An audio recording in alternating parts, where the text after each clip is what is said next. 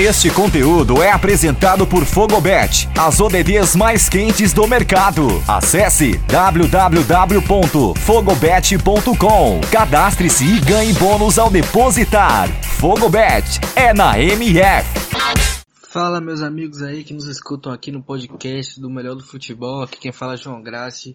Eu estive na transmissão fazendo parte dos comentários ali da partida entre Itália e Inglaterra, né? Empate 1 a 1 decidido nos pênaltis, a Itália é campeã da Eurocopa. Para muitos, uma surpresa, né? Para alguns nem tanto. Para quem já vem acompanhando a Itália desde muito tempo, né? Um trabalho muito bom aí do Roberto Mancini, que vinha conseguindo recuperar a seleção italiana e trazendo até uma nova identidade, por que não? Tentando até escapar um pouco daquela imagem que a seleção italiana tinha de seleção muito defensiva, uma seleção que marca forte, joga com raça. Não que essa seleção não tenha uma marcação forte, não que essa seja uma seleção que não tenha grande disposição, mas é uma seleção que mostrou aí um futebol de muita competência durante toda a Eurocopa, um time que soube variar sua forma de jogar, soube atacar, soube propor jogo, soube se defender, soube sofrer, soube jogar a Eurocopa como nenhuma outra seleção soube. A gente viu aí a Itália realmente fazendo prevalecer a parte coletiva, né? Era uma equipe que de fato não tinha o plantel mais estrelado da Eurocopa, acho que estava longe disso, mas mostrou aí que coletivamente era uma equipe muito forte.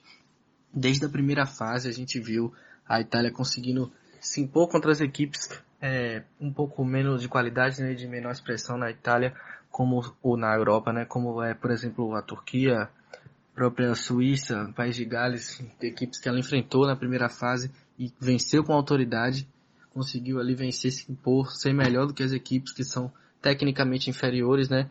Não que sejam equipes fracas, mas são equipes que não são tão tradicionais no cenário europeu.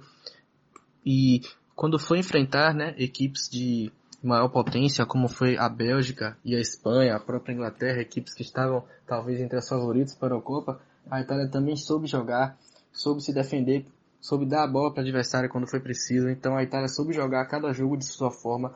Quando precisou propor o jogo, a Itália conseguiu propor. Quando conseguiu, ou quando precisou se defender, a Itália se defendeu, né? E a gente viu também alguns jogadores, claro, se destacando. Como não falar do Donnarumma, né? Eleito o melhor jogador da Copa. Um grande goleiro aí, fez uma boa temporada no Milan. Conseguiu aí se destacar nessa Eurocopa. Foi importante, decisivo nas penalidades. Como também não falar da dupla de zaga, né? Bonucci, Chiellini, grandes gigantes nessa Eurocopa, né? Além de serem sido gigantes na última década, né? Foi realmente uma dupla de zaga marcante que merecia muito esse título. Acho que talvez até o Bonucci tenha conseguido um destaque maior ainda. O Bonucci fez o gol na final, um gol importantíssimo. Realmente fez uma grande Eurocopa, mas os dois fizeram óbvio, uma grande Eurocopa. Também tenho que falar do Spinazzola, né? Como foi bom ver o Spinazzola jogar nessa Eurocopa, um jogador que de fato vinha muito bem, infelizmente acabou se lesionando, perdeu a reta final da Eurocopa, só acabou é, tirando um pouco do brilho da participação, mas não dá para não destacar o Spinazzola realmente talvez brigasse até para ser um dos melhores jogadores aí da Eurocopa, vinha muito bem, Jorginho, peça fundamental, né, o Jorginho fez uma ótima Eurocopa, conseguiu aí é, a, ser muito importante no meio de campo da Itália, né? Ele que é o homem daquele primeiro passe, um jogador de muita técnica, muita qualidade, que ajuda muito nesse, nessa saída de bola, no primeiro passe, um organizador, um cara que em muitos momentos ali ditou o ritmo das partidas, fez uma Eurocopa muito boa, também destaque para Insigne, que jogou muito bem ali como ponta esquerda, conseguiu ser um cara perigoso, conseguiu fazer um belo gol ali contra a Bélgica, uma jogada característica dele de cortar para dentro e bater. O Insigne realmente teve uma boa participação, muita disposição, né? O Insigne corre muito, como corre, ajuda muito a equipe e não podia deixar de falar dele, né? Chiesa. Chiesa que talvez tenha sido o principal jogador da Itália nessa Eurocopa. Realmente brilhou Chiesa. Gostei muito da participação do jogador do Juventus. Foi importante em vários jogos. Foi decisivo, né? Contra a Áustria.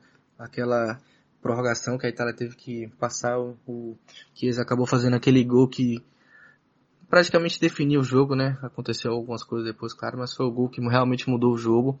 Então, uma Eurocopa muito boa da Itália, que é um pouco difícil de dizer quem é realmente o craque, embora eu acho que o Chiesa tenha tido esse destaque.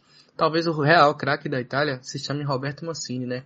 Um treinador aí que mudou totalmente o patamar da Azurra, realmente colocou os italianos em outra arrancada, né? Agora a Itália realmente sobe totalmente de patamar e quem sabe aí se torna uma das favoritas também para a Copa do Mundo.